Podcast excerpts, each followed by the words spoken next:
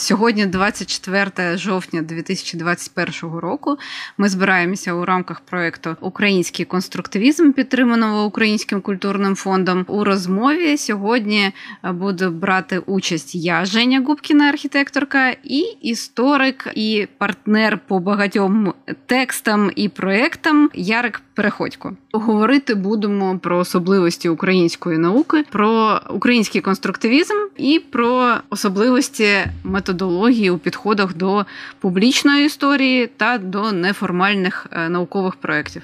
Давай поговоримо, певно, спочатку взагалі про нас. Мені здається, що найцікавіше, чому ми тут усі зібралися, і що нас взагалі поєднує. Я пригадую, як ми з тобою познайомилися, е, і мені здається, що це є таким ключем до того, що потім відбувалося. Мені здається, що воно не є випадковим. Розкажи, що ти думаєш про це. Як мінімум, ти історик, я архітектор, і ми постійно перетинаємося у якихось зовсім міждисциплінарних проєктах, які досить експериментальні. Так, я згоден. Е, в цілому, я скажу так, що першопочатково моя мотивація до участі значною мірою пов'язана з тим, була е, навіть не так проектом, як самою командою, якщо говорити вже про український конструктивізм, дійство, тому що я вже е, маючи досвід роботи з цими людьми, мені просто здається від самого початку, що вже все має вийти так, як слід. Тому що, якщо згадати попередній проект, наш енциклопедія архітектури, який теж був був значною мірою експериментальний, міждисциплінарний. А ми частково ті методи, які використовуємо зараз в нашому онлайн дійстві цього року, апробовували минулого на енциклопедії архітектури. І як на мене, часто люди бояться цієї інтерсекціональності чи секторальності, коли в проєкті беруть участь е, люди з різним бекграундом, з різним різних е, професій. А мені ж здається, що це якраз ключ до того, щоб шукати якісь е, нові е, формати, виходить на якісь нові результати, тому що ось ця ну така синкретичність вона дає потім хороший ну такий синтез, синтез нового чогось, коли часто там навіть діаметрально протилежних сфер наука і шоу-бізнес. Дуже часто вважається, наприклад, що це взагалі якісь сфери, які не перетинаються, і якщо спробувати цих людей звести, то може нічого не вийти. Але як на мене, от у нас е, виходить навпаки, все все чудово. Так, певно, ми ще будемо торкатися саме нашого проекту Український конструктивізм. І дійсно правильно, що ти згадав енциклопедію архітектури України. Тут усюди наскрізним є дійсно ця міждисциплінарність. Тобто така, можна сказати, майже пізньорадянський підхід до того, що є міждисциплінарні методи. Ось ми ніяк і не можемо з них е, якось злізти. Користуємося саме ними. В чому саме полягає ця пізньорадянська е, система? Це вже певно буде пов'язано навіть з Сергієм Свяченком, тому що він учень е, якраз е, професора Антонова, який тоді це здавалося дуже революційним саме використовувати міждисциплінарні методи, і здавалося, що сама міждисциплінарність вже є методом. Тобто, якщо ти використовуєш щось інтерсекціональне, то ти вже наче користуєшся якимось методом. І я пам'ятаю ті часи, коли моя бабуся працювала разом з Антоновим. Вони дуже надихали надихалися саме цим підходом, і здавалося, що цей підхід він вирішить дуже багато проблем монодисциплінарної пізньої радянської або рання української науки. Що всі біди, всі проблеми у нашій науці вони пов'язані з монодисциплінарністю. І У це вірила моя бабуся, так само певно, і Антонов. Можливо, не всі знають, хто такий Антонов. Він архітектор, певно, навіть більше він містобудівник, е,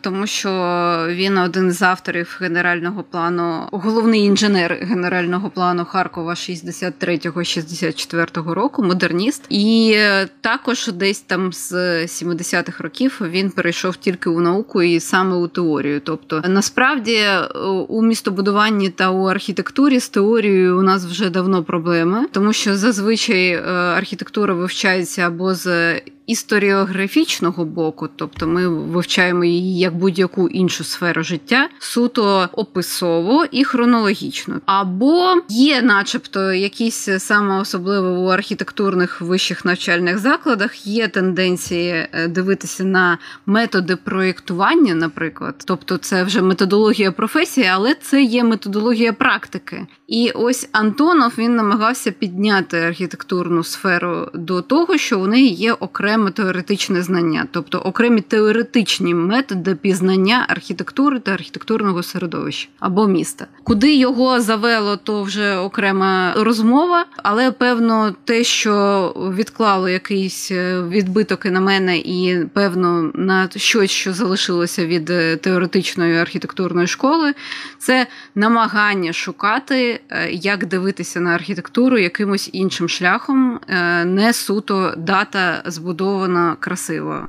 Угу, угу. Коли говорять про архітектуру, все зводиться до стилів, не до якихось методів, просто який це стиль. Ну, в такій якійсь, можливо, спрощеній формі, часто обивательській. Думаю, це вплив мистецтвознавчої школи з одного боку, з іншого боку, то є даність, тому що дійсно через там 50-20 років, коли доводиться аналізувати архітектуру, доводиться звертатися до стилів. З іншого боку, це те, що я казала, певно, про хронологічні рамки, тобто це вбудовування у якісь епохи та етапи, яким є відповідним той чи інший стиль. Тобто, це в принципі систематизація знання, систематизація об'єктів навіть дослідження, тобто за якимось там коробочками. Тут у нас є модернізм, тут є бруталізм, і тут є постмодернізм.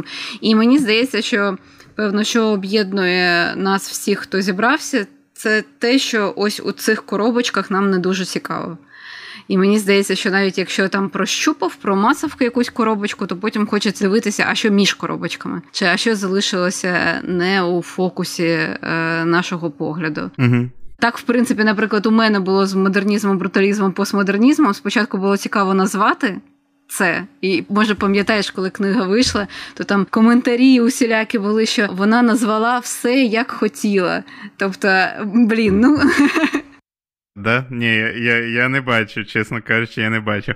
Ну це ти маєш на увазі про свою книгу. Да. Як вона називається правильно? Модернізм, бруталізм і постмодернізм у радянській Україні. Угу. Да, красива подарункова книга, яку дарує Зеленський Макрону, да? здається, це було. Саме так, саме так. Coffee Table Book. Ага. І тоді пам'ятаю, що це виглядало, наче провокацією сказати про бруталізм і сказати про постмодернізм у Радянському Союзі взагалі. Да? Зараз це вже так не виглядає. Тобто, спочатку ти щось називаєш чимось, а потім вже всі починають так називати. І це вже не є ні для кого ніяким здивуванням. І ось тут одразу, наприклад, мені, як досліднику, такому певно, дуже Е, пристрасному, мені тут починає бути нецікаво. Тобто, коли вже це нікого не турбує, і всі кажуть, так, ось він, київський бруталізм. Ну come on.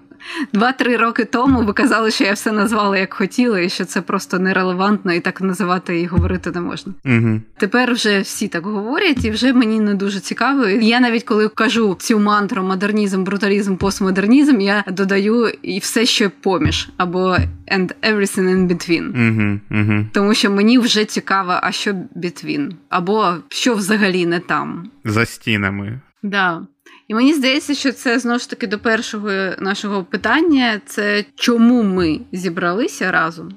Можливо, а може ти зі мною будеш сперечатися. Це одна з засад, чому ми збираємося разом. Тому що просто, наприклад, мені здається, нам сказати, що мені цікава тільки архітектура епохи модерну, або мені цікава тільки ось ця історична епоха, і я знавець тільки цієї історичної епохи. І ось тут мені здається, це точно не про нас. Ну да, я погоджусь, я погоджусь з цим, це точно. Е, складно взагалі. От буває дослідницька така річ, е, коли ти, наче змушений залишатися в дуже вузьких рамках того, де ти спеціаліст, і наче вже виходить за них, намагатися в якісь інші теми зазирати, якось не не знаю, не вважається прийнятним. А тим паче якісь сфери інші там недотичні до основної діяльності. Це якось можливо навіть засуджується певною мірою. Ну, принаймні, це це так сприймається. Ну от я бачу у тебе на такій красивій е, стіні дві ікони. Так, так. Розкажи тим, хто можливо буде нас слухати, яка твоя офіційна сфера наукових інтересів? Так, я зараз вдома в батьків на Волині, звідки я родом. Я взагалі займаюся зараз е, історією Візантії в Львівському національному університеті, і моя е, тематика стосується релігійно-ідеологічних е, справ у Візантії в 14 столітті. Тобто сфера ну дуже опосередкована щодо українського конструктивізму. І вона навіть далека хронологічно. Так, так, так. І вона навіть як опонуюча тема. Тут є і релігія, і і часи зовсім інші, і архаїка. Так, так, так, так. У мене такий протилежний бекграунд. У мене тут мапа у всього модернізму України. Так, але як на мене, знову ж таки, повертаючись до першого питання, метод, який використовується, він е, досить часто підходить і для інших е, епох, і просто для е, розширення того погляду, який часто можуть упустити при розгляді, особливо коли ти довго займаєшся якоюсь темою, тебе навіть часто може бути замилене око а, уже, і тому постійно варто, якщо не самому робити цей зум-аут від е, цієї сфери, то залучати інших людей, які тобі допоможуть. Як ти дивишся на Візантію? Яка твоя специфіка? Пам'ятаєш, ти жартував наді мною під час нашої другої зустрічі у Сєвєродонецьку приводу моєї оптики? Ага. Яка твоя оптика, і як ти дивишся на свою тему наукових досліджень саме тієї дуже далекої від нас Візантії? Я взагалі стараюся саме звертати увагу більше на структури владні, тобто е, державна і е, церковна е, структури, і їхні взаємодії, як це саме відбувалося, і через там ритуал, і через церемоніал, там титулатуру, отакі речі, і в тому числі і як в хронологічних подіях відображаються ці ідеологічні аспекти. Ну і в принципі, в цілому їхнє бачення там ролі імператора імператора, ролі патріарха. Тобто я намагаюся ці речі аналізувати і тоді співставляти вже з е, їх впливом на такий там перебіг подій і так далі. Я пам'ятаю одразу твою е, роботу для енциклопедії архітектури України угу. саме про Візантію, і е, якщо я не помиляюся, і для Льофісіль. Да? Так, так, так. Можливо, ти тим, хто не знає, можливо, ти розкажеш е, так таку гіпотезу того цього тексту, на що ти дивився, і яка була основна ідея. Мені здається, що він досить показовий. Так, ми дійсно для енциклопедії архітектури України. В принципі, були разом в співавторстві е, цього тексту про Софію Київську. Це було про таку архітектуру влади і те, як саме побудована е, Софія. В цьому відображаються також особливості владних е, відносин, структур, і від цього теж дуже багато залежало. От, власне, це ми, як на мене, непогано розкрили в наших текстах. Та це була основна. Е, гіпотеза з цим пов'язана. Ну і ми торкалися нашої священної, можна сказати, корови архітектурної. Це Софія Київська. Так, так, так. Мені здається, що у нас е, є такий з одного боку консенсус е, у архітектурному середовищі, і для широкого загалу, що це найголовніша пам'ятка України. Як ти на це дивишся? Чи Софія Київська найголовніший об'єкт? Я з цим повністю згоден, але е, ви можете з цим не погоджуватись, бо я сильно зацікавлена сторона. Ну, тому що Софія Київська це все-таки е, як ніяк е, копія Софії. Ну, не копія, можливо, в точному відтворенні, а саме в своїй ідеї і в тому, для чого її робили. Вона, звичайно, намагається подражати Софії в Константинополі. Тому для мене, звичайно, це як е, основна пам'ятка, і вона дійсно чудова. Це вже на рівні якомусь емоційному, без об'єктивних критеріїв. Ну розкажи емоційно, чому вона чудова? Що для тебе, Софія Київська? Ну, це втілення духовності, напевне, якщо можна вживати такий термін. Я не знаю, якщо мене засудять за його вживання, ну нехай для мене це саме про ось такий е, максималізований е, в камені середньовічний світогляд, і саме от середньовічної Русі, і там ти відчуваєш е, цю тяглість тисячолітню, що Київ е, це місто, яке має історію. От мені здається, в цьому такому відчутті своєї якоїсь водночас приналежності, напевне, до цього всього, е, і такої могутності певної є для мене якби основна цінність і величність. Це так трохи поетично, звичайно, звучало, напевно, але ну так є для мене. Тут би хотілося якраз зачепитися за твою фразу про те, що відчувається своя поєднаність з історією, угу. тисячолітньою історією. Чи не у цьому відповідь, чому саме Софія Київська вона дійсно для широкого загалу і для пересіченого українця або українки вона є найголовнішою пам'яткою України? Чи ми ще не маємо легкий сумнів, що у нас є велика історія, і ми з нею пов'язані. Чи це не туга за великим таким глибоким тисячолітнім наративом, доказом чого є існування Софії Київської, тому вона нам така дорога?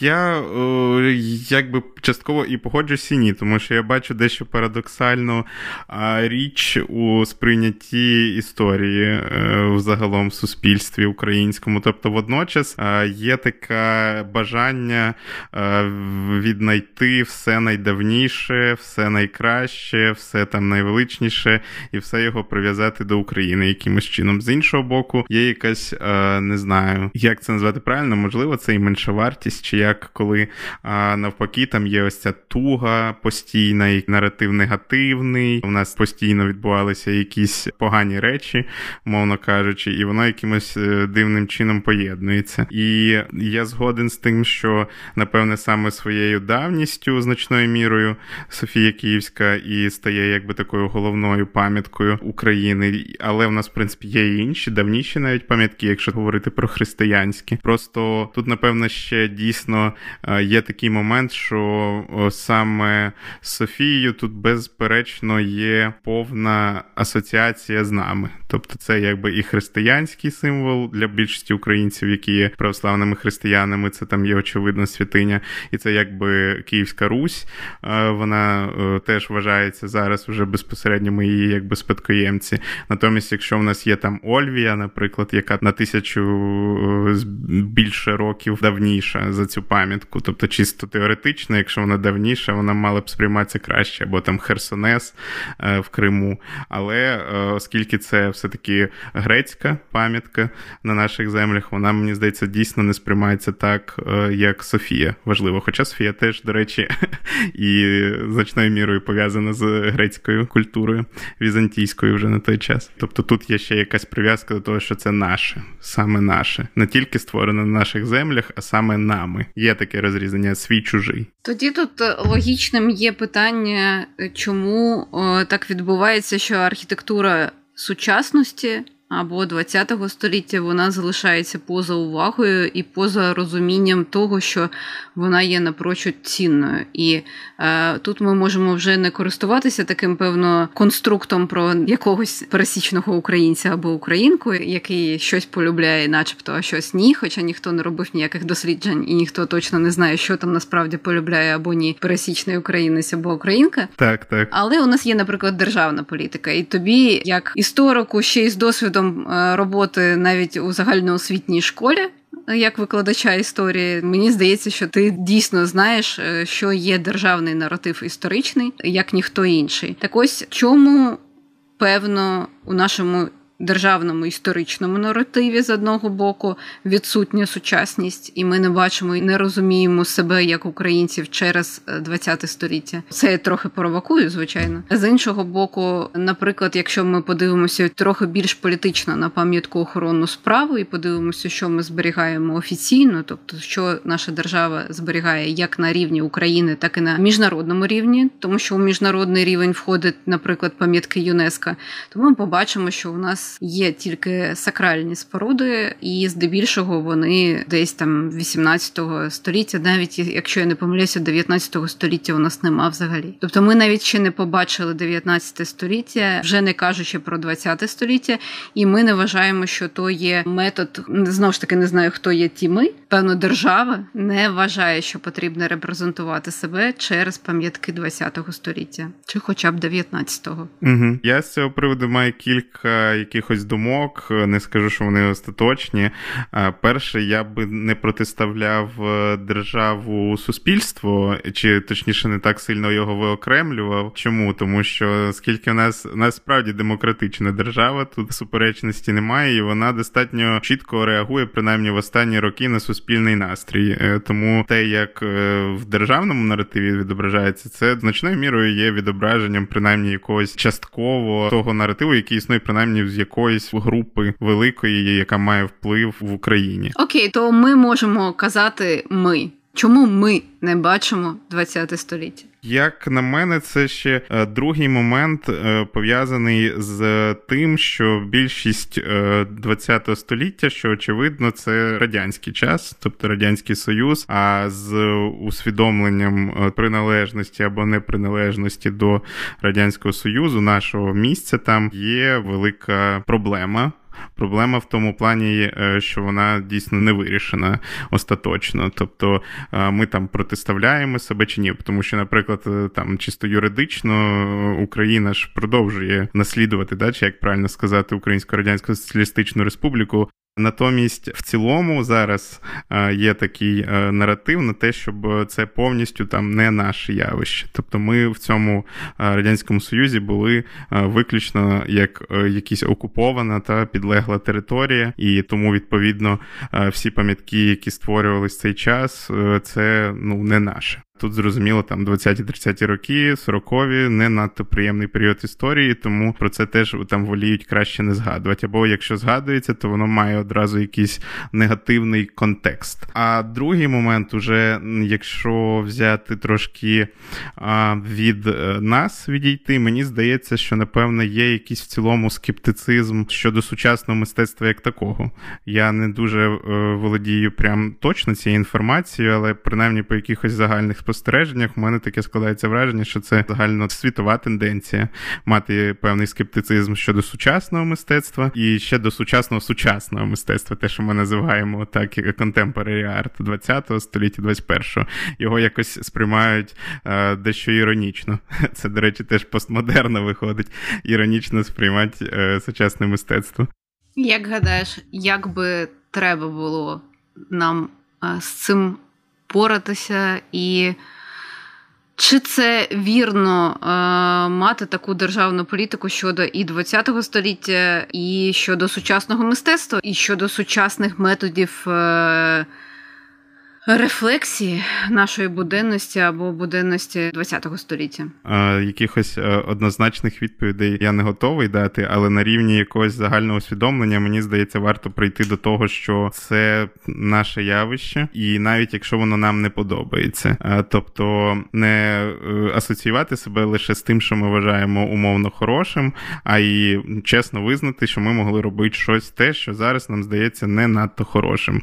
Якщо конкретно говорити, це там і Радянський Союз, і ті речі, які там відбувалися, об'єктивно ми там несемо за них частину своєї відповідальності, її треба визнати. І е, починаючи з цього, вже далі можна будувати якісь е, речі вже більш практичні, е, пов'язані з цим. Можливо, ти до цього можеш щось додати теж. Мені здається, що тут, звичайно, все це є такий клубок дуже важких і дуже непророблених питань. Перше, це взагалі про якийсь негативний досвід, тобто як ми ставимося до негативного досвіду, як ми ставимося до чогось, е, що не є однозначно білим та пухнастим. Угу. І ось з цим є дуже велика проблема, як і у державній політиці, і так і серед активістів, е, так і серед е, митців. Мені здається, що всі хочуть займатися або репрезентувати, або досліджувати щось, що є good guy. Угу. тобто чимось, що є погане, або що є сіре, або що є якесь слизьке.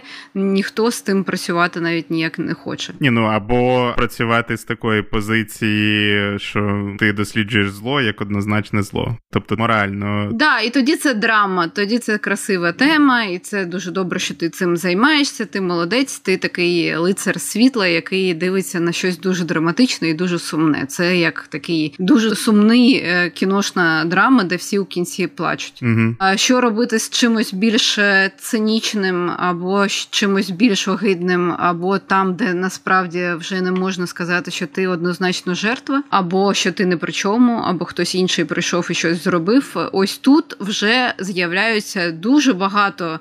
Протиріч, і ось від цих тем е, зараз мені здається, всі біжать якнайдалі, і тому тут дві тенденції: або не говорити взагалі, або адвокувати. Тобто адвокація насправді іноді зла або такого маленького зла, вона теж має місце тільки для того, щоб захистити цю спадщину. А що ти маєш на увазі конкретніше, якщо можна? Я маю на увазі, наприклад, е, те, що історія архітектури України, особливо у радянський період, вона йде такою синусоїдою, де у нас є модерністичні періоди, які після того закінчуються більш консервативними реакційними ага. періодами. В принципі, чесно кажучи, і у мистецтві певно Російської імперії ще до революції так само були опозиції між консерваторами і якимось прогресивистами. І ось коли ці прогресивні вони програють, після того у нас приходять трохи більш консервативні. І певно, саме у період радянського союзу ця боротьба ідеологічна майже боротьба митців, вона е, дійшла найвищого піку, і розщеплення на протилежності воно дійшло максимуму. Тобто, вже цього сірого знову ж таки не було. І угу. ми повторюємо ту саму кальку розщеплювати на біле і чорне. Тобто, ще це і певна незріла, досить дитяча позиція, що у тебе або мама погана, або мама добра. У тебе немає якоїсь середньої мами, або мами, яка просто не змогла, або не мала можливості. У тебе або погано, або добре, все іншого іншого нема. І ось е, тут з чим я стикаюся, що, наприклад, якщо ми говоримо вже про модернізм, бруталізм, там воно простіше, тому що він дуже хайповий, тобто він зараз дуже модний. І, в принципі, коли щось стає модним, там ці кольори. Ці відтінки, вони навпаки круті. Тобто, це як і у одязі. uh Якщо твій лук має якісь нюанси, це добре. А ось коли історія далі йде від тебе, і це вже, наприклад, про міжвоєнний період, там вже є дуже законсервовані, дуже зацементовані погляди. Що, наприклад, авангардисти вони добрі лицарі, є соцреалісти, і вони злі лицарі. Угу. І ось ця боротьба, вона вже так зафіксована, що іноді ти хочеш з цим якось посперечатися і сказати ні, все не так однозначно. uh А потім, коли вивчаєш документи, знову ж таки наштовхуєшся на те, що ні, все це досить однозначно, і це дійсно так. Тобто я б сказала, що так сталося насправді і з конструктивістами, і з авангардистами, і з футуристами, і так далі. Нам треба було їх адвокувати, і для цього нам треба було їх зробити білішими, ніж вони були. І за тим вибілюванням ми втратили справжніх людей, і справжню творчість, і справжні суперечності, і справжні якісь життєві вибори, які з ними були. Ми не бачимо вже людей. Ми бачимо ікони. Тобто, хвильовий це вже ось ікона, як і у тебе там Ісус Христос за спиною. Ну тут можна не погодитися.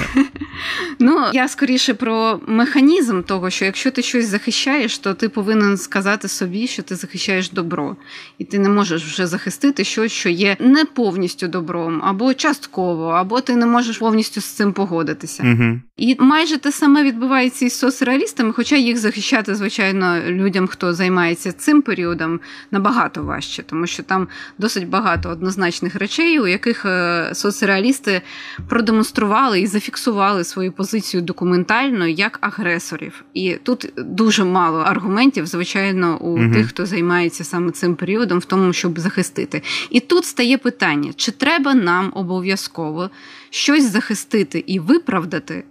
Для того щоб захищати спадщину, для того щоб бачити спадщину цього періоду, і чи ми колись вийдемо з цього судового засідання, де нам треба обов'язково у всіх заблеймити цей винний, а цей невинний, і нічого посередині не існує.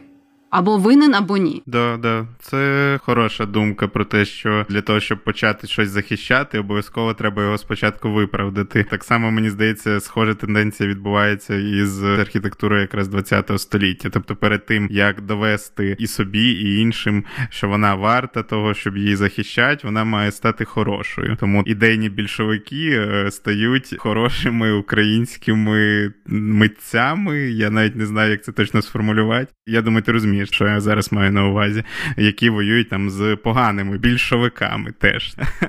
І це дійсно цікаве спостереження. І знову ж таки, всі ці спостереження, вони всі про нас, вони не про них взагалі. Тобто тут вже таке психотерапевтичне дзеркало, що все це це відбувається з нашим суспільством і з нами особисто. Угу. І коли нам хочеться так робити, це ми щось не можемо зробити з собою. Це наші якісь проблеми, які ми так і не можемо вирішити у цьому сенсі.